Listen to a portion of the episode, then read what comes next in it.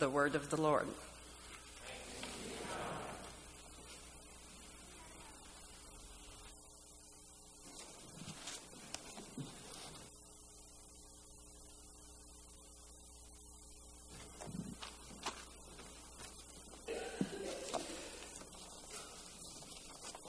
If you would uh, take your sheet and turn to the other side, have the reading uh, that was just read on one side, and then got this uh, structure of Joshua, and then our outline below that.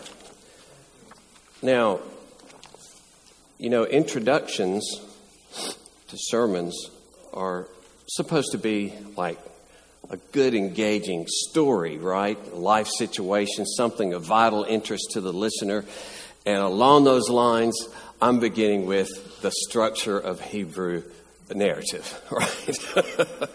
you didn't know it would get so good, but it is that good. Let's hear it for Hebrew structure. Yes. now, the point is that Hebrew, in a Hebrew story, the order of events and the way they arrange the events does form a kind of treasure hunt for us. Structure helps us understand the meaning of the passage because it emphasizes certain parts of the story. It's like your teacher uh, going through a history book and pointing out certain things she wants you to remember, and you underline them with yellow highlight. And that's why I say here in the introduction, Hebrew yellow highlight is the structure, how you see what the writer really wants you to get from the story. And actually, chapters 1 through 8 form a major section in Joshua of a story and then the way he arranges that story is to underline its uh, importance, the importance of these parts. And one of the chief techniques, not only in Hebrew writing, but the this constantly in their poetry, in their oration, in their uh, disserta- in their in their writings, and that is uh, the great word chiasmus, okay? Now, if you know anything about uh, Greek letters, if you're a chi-o, for instance, you know about chi. It's like an X, right? That's where we get chiasmus. It's an X. So here's the idea. You start your story this way, you get to this side, you come up, and you come back where you started. Okay? That's why I have that little X right there. But I like it better to have an arrow pointed and an arrow coming back because you go in and you come back. In that sense, it's kind of like uh, Raiders of the Lost Ark. He goes in at the first of the first one. He goes in the cave. He makes it all the way to the treasure, and he comes out the way he come. Uh, he came in with the treasure.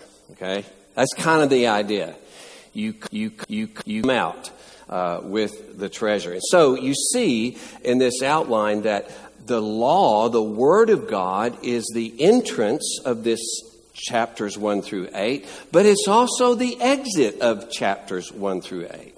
The very first thing we find in chapter 1 is the very last thing in chapter 8. That's on purpose. That's to underscore the critical importance of the word. But at the very center of it is that Israel, once they entered the land, first thing they did was worship God through circumcision and Passover. And the writer is showing that this is critical to everything that Israel will ever do the Word of God and the worship of God. So, the treasure, the, the, the center point uh, of this passage. And you might say the uh, beginning and end, the, the, the Word of God, and we'll go to the worship of God, and then re- the response of God. And you see the response in the B section where discouragement in B prime of the faithless Israelite Achan. So it presents to us these two responses. Are we going to walk in the shoes of Rahab or are we going to walk in the shoes of Achan? What will we do with the word? What will we do with worship? What will we do with, with God? So, as we look at the Word of God, you might say that the Word is like the safety cables on each side of a, of a bridge to hold onto, the boundaries, the fences, the rails of our life. And you see the emphasis there in chapter 1 of a constant meditation in order to be careful to obey it. The word in Scripture is our nourishment. It is how we examine and discover ourselves, our, our sin, and, and how we can grow in grace. It, it reconstructs us and remodels us. It purifies us. It's this powerful force in our life that causes us to be like God as we give ourselves to it.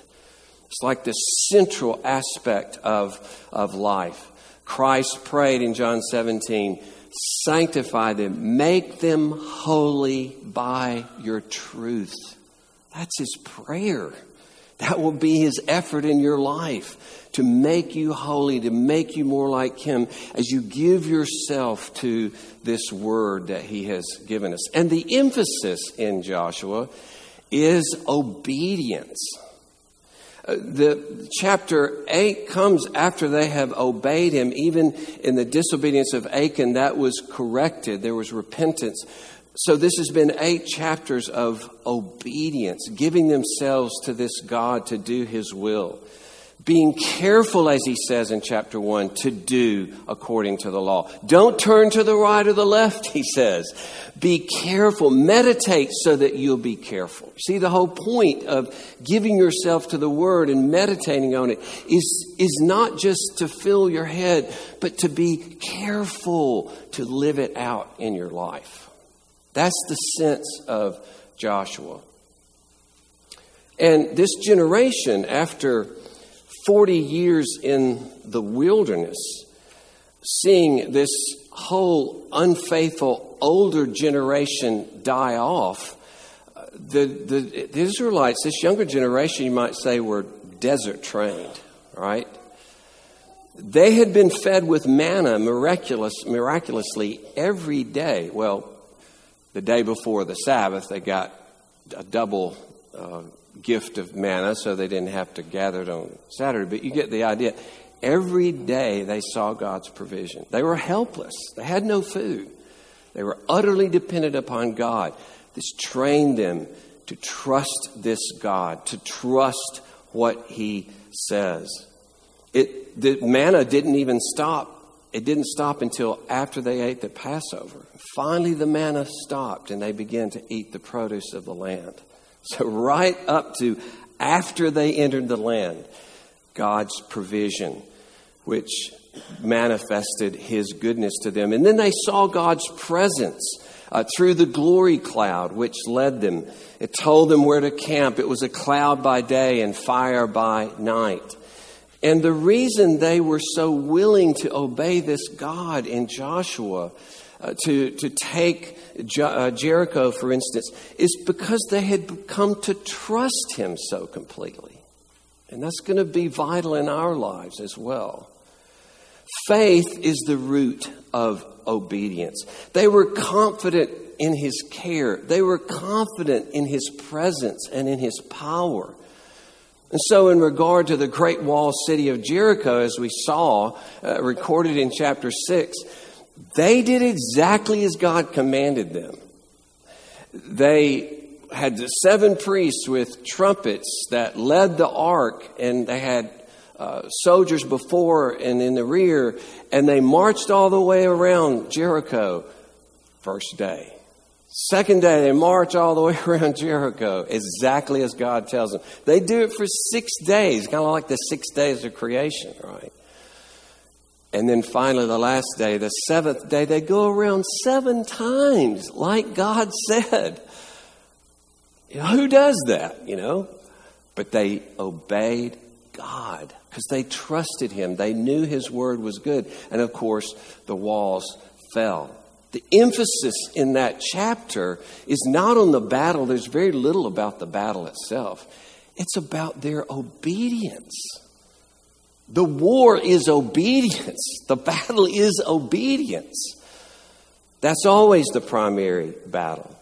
Obeying this word. As one writer says, true faith is blind to everything except the divine command. And they were blind to everything except God's command. That, that is what they gave their lives to. And that's why they were able to enter Canaan. And, brothers and sisters, while they were trained in the desert, we happily are trained in the cross. We're trained by the cross of Jesus. The Israelites saw the glory of God in a fiery cloud, but we've seen the glory of God in the death and resurrection of Christ. And in 2 Corinthians 3, Paul says, The glory of all that happened with Moses is nothing. It's as though it has no glory because of the glory that comes. You know, a flashlight's great in the dark, but in midday, you hardly even see it, right? And so, the glory that is broken in upon us in the person of Christ. They saw manna given from heaven. We've seen the very bread of life, Jesus Christ, who's come from heaven and gives life to the world. They were trained in the desert. We're trained in Christ. And so he so loved us that he died to rescue us. He has obviously only our good in view. Only our good as He commands us. And as we admire Him and trust Him, we will obey Him. The more you admire and adore and love Him, the more you want to give your life to Him. And that's why Paul would say in Colossians 3 let the word of Christ dwell in you richly. And that means let the word about Christ dwell in you richly. Let this word, this word that holds forth Christ really from beginning to end, let it dwell in you richly so that you will see all the beauty and wonder of Jesus Christ, so that you will cultivate amazement and awe at Jesus, so that you will want to give your life up to do His will. Happily, not reluctantly, but gladly. Gladly sacrificing, gladly giving up all that is against His word. So we fill our heart with the rich and wonderful truth of Christ. And frankly, you and I have to be rescued from our twisted view of God that leads to disobedience. And that's all it is. The reason we would not give our life to this God is our twisted view that He's against us or our twisted view that He doesn't have our best interest at heart, which is what happened to Eve happened to Adam. To believe that God eh, does not have our best interest, that that obeying Him is not going to bring about greater and greater freedom and richness and satisfaction and fulfillment in life. Why else would we sin? As Pascal said, every act of a human being is to be happy, even to commit suicide. And when you sin, when I sin, I'm striking out for happiness apart from God. Why? because of my twisted view of God. Because I don't believe in God. I don't believe in His goodness. So, by God's grace, He changes us. His in his salvation, something of the glory of Christ comes to us. The glory of God comes to us in Christ. And God's love for us in Christ breaks into our hearts. And because of that, we begin to trust this God and love this God and obey this God. Let that word of Christ dwell in you richly. And really, brothers and sisters, it's nothing short of a whole new life that God gives us. That's what it means in 2 Corinthians uh, 5.17. if any man is in Christ, he is a new creation. The old has passed away. The new has come. Uh, my, my mother had both, has had both of her knees replaced. Kay's mother, before she passed, uh, died, her, her knees were replaced. This is life replacement. The, the, the life that we formerly knew, which was disconnected from Christ, uh, is done away with once and for all. Life apart from Christ is gone. A life of not loving Him and trusting Him is gone. God gives us a new life of increasing, expanding trust and love and obedience by the power of His Spirit. That's encouraging. Your obedience is bound up in His salvation. He delivers you so that you will obey. That's our hope. That's the hope as you face every single sin in your life, every single character trait you want to develop, every single likeness to Jesus. Everything is bound up in the salvation of God. So the Spirit in us brings about new perspectives and new desires and a new energy and a new determination. That's God's salvation. And it gives us great hope for change in our lives. I love the passage in Ezekiel, the promise of the new covenant. I will put my spirit in you and I will cause you to walk in my statutes. And here's the words from Joshua, and you'll be careful to obey my commandments. Why will you be careful? Because I'll put my spirit in you, I will bring it about. Let's welcome that salvation. Let's trust Him for that salvation. Let's depend upon Him to do that in our lives.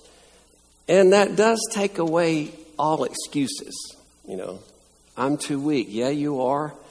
I'm really bad. Yes, you are. I really can't. No, you can't. That's right. all of that. You say a hundred things about your incapacity. And I can say more about mine. I, I promise you.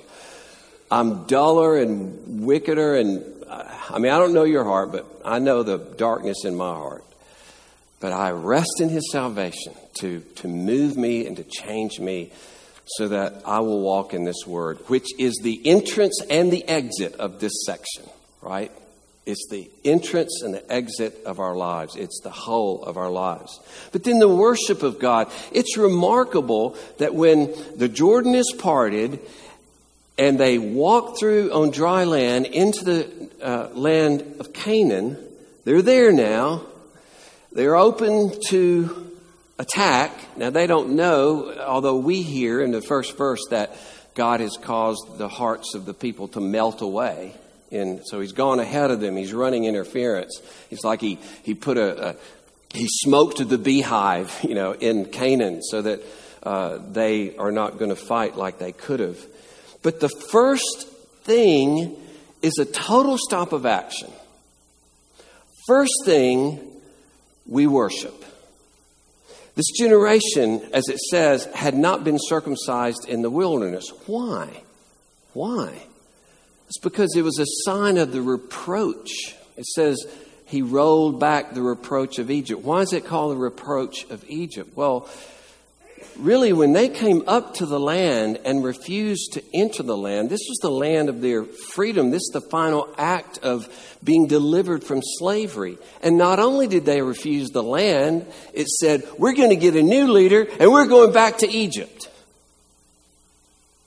So basically, they were embracing their old slavery. They were embracing being lost and enslaved. And the wilderness was a sign of their slavery, even as one by one they died, having rejected God, having rejected the freedom and glory of His salvation.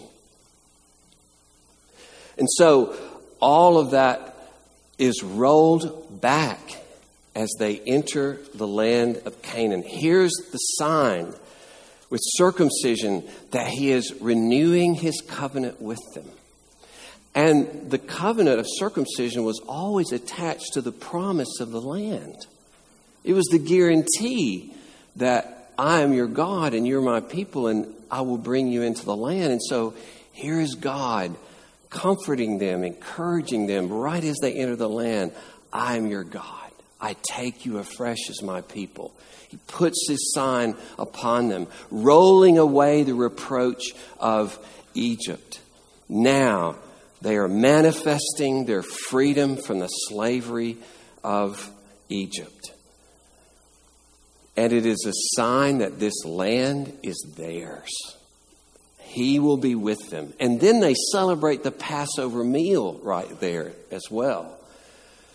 This is uh, the remembrance of their deliverance from Egypt, and now it's the guarantee of God's presence to give them the land. It connects their deliverance from Egypt and the parting of the Red Sea, and now they have the Passover right as the parting of the Jordan. So it, it brings this continuity to God's care and His deliverance. The fact that He is the one that delivered them then, and He is the one that's delivering them into Canaan.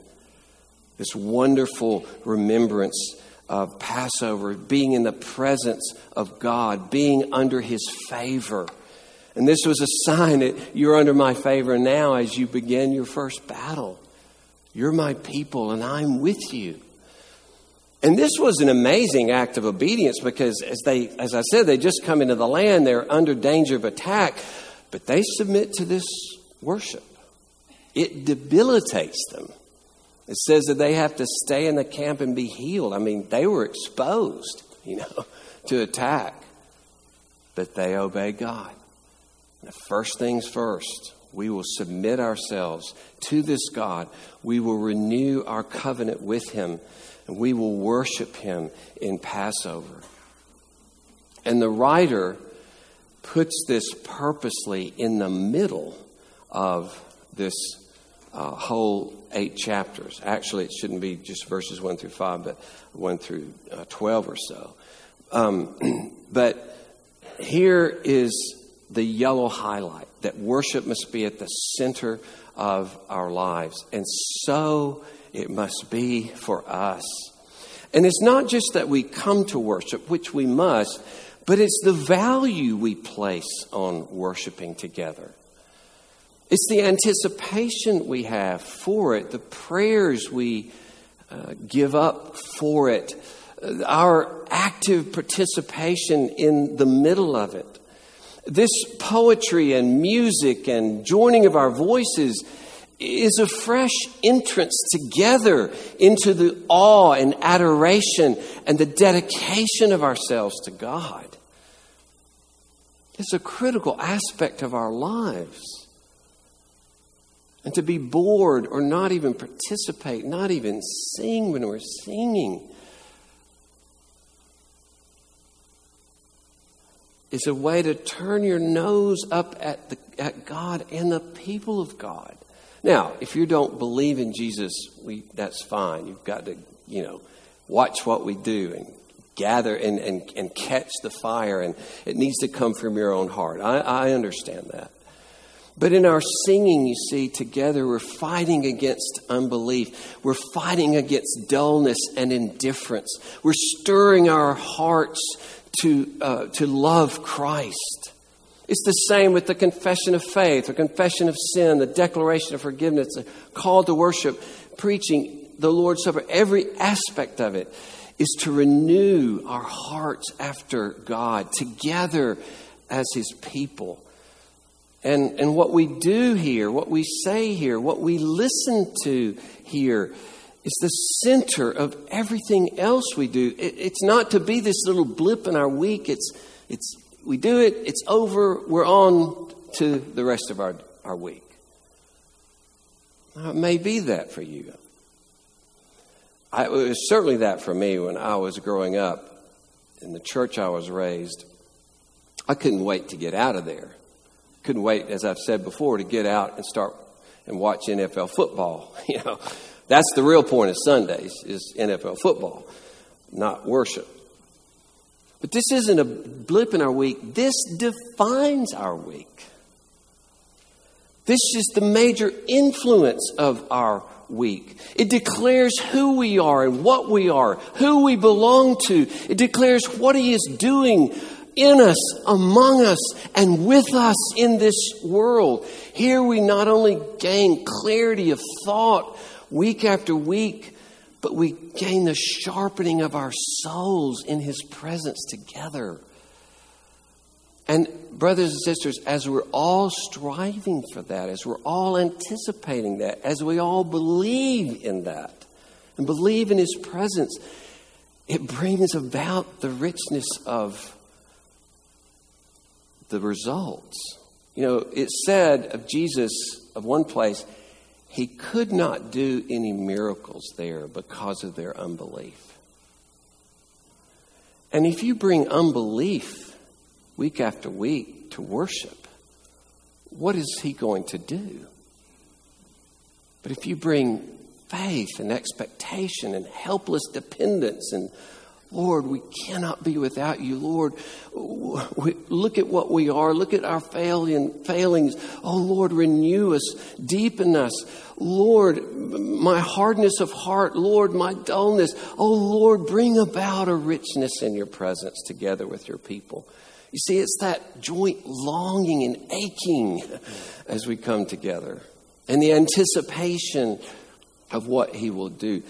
Then worship you know, becomes the center of our week. It's like we're bringing our individual torches that we've held all week of trust and praise and submission to God, and we're joining them together in this great bonfire so that when we take the torch back, it's a little brighter than it was, right?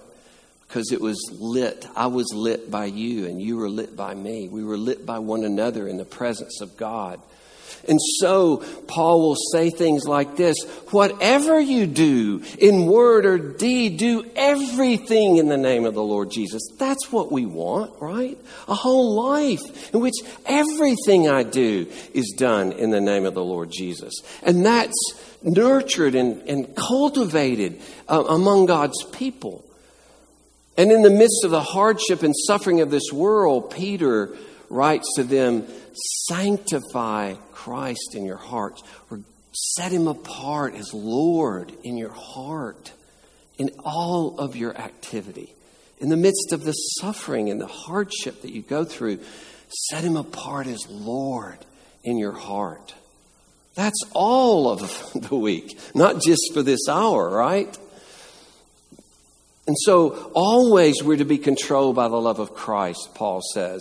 And then, in the light of God's mercies in Christ, he says in Romans to constantly present ourselves as a living sacrifice to God. So, all of life is worship.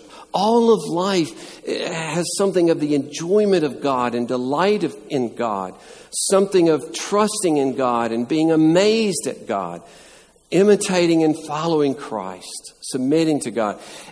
It's the center of everything. Even in your absolute concentration and exhausting effort at your work, at home or outside the home, this is a part of your worship, right? It's a part of your giving yourself up to God, what, to what He has called you and to, to do, to be and to do in this world. So, worship is the center. And then finally, our response. And again, us, uh, the, the response is couched in these terms of, of the counterpoint between Rahab and Achan.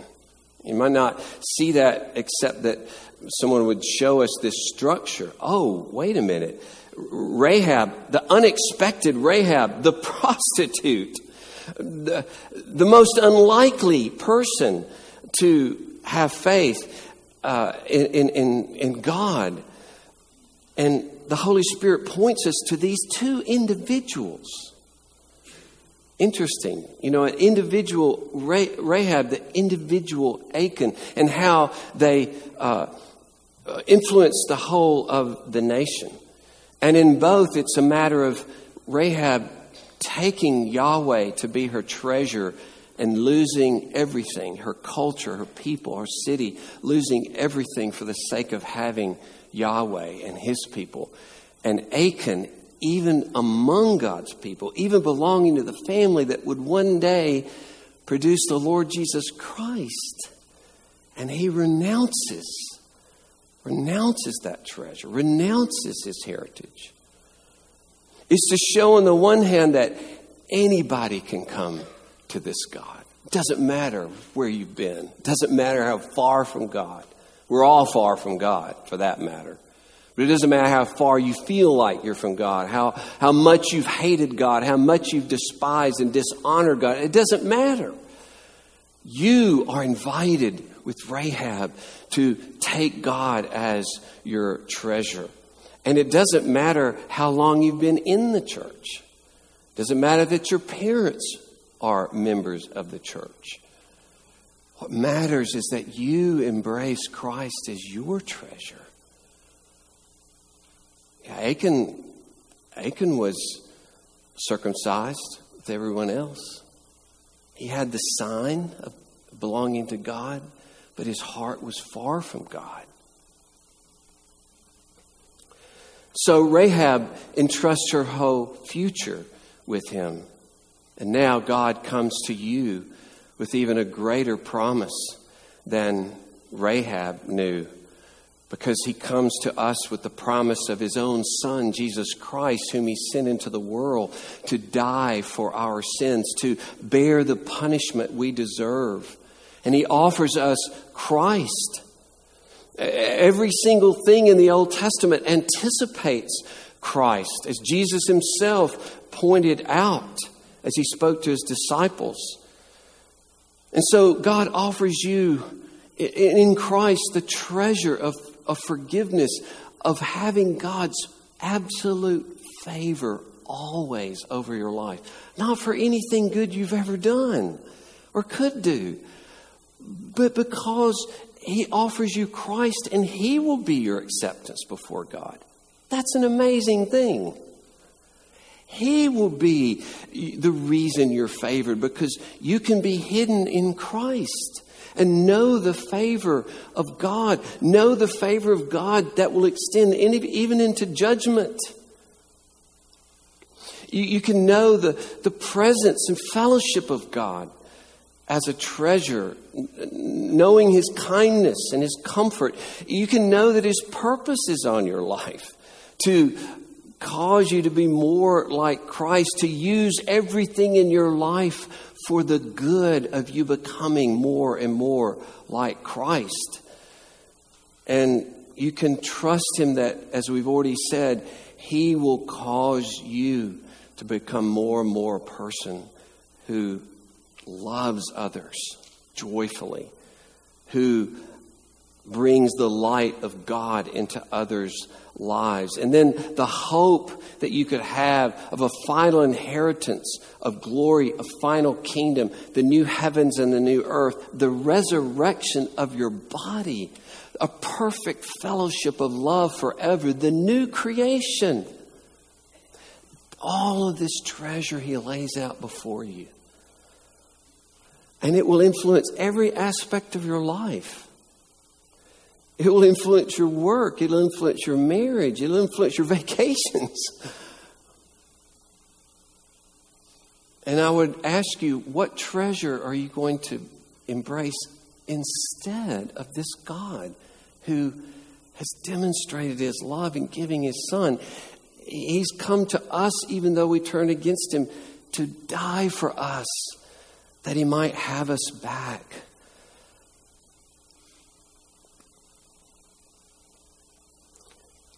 And, and kids, I would appeal to you as well. It, it is so easy to hear these things from childhood and to harden yourself against it.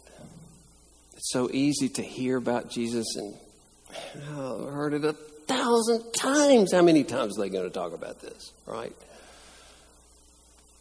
And I'm always comforted by the passage in 2 Corinthians 4 where he says, Paul, talking about himself, he said, The God who said, Let there be light, shone in our hearts to see the glory of Christ.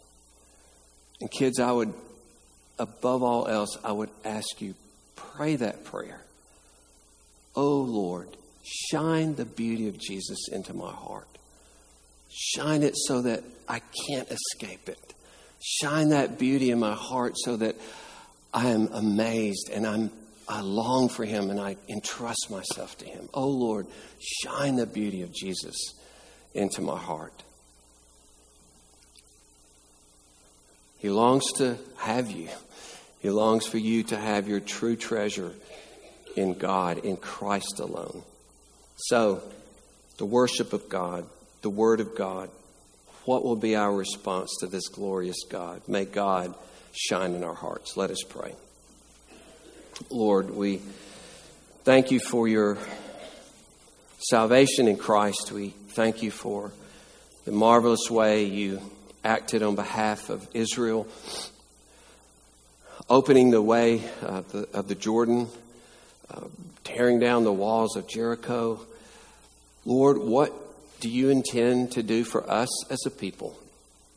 What great things will you do for us?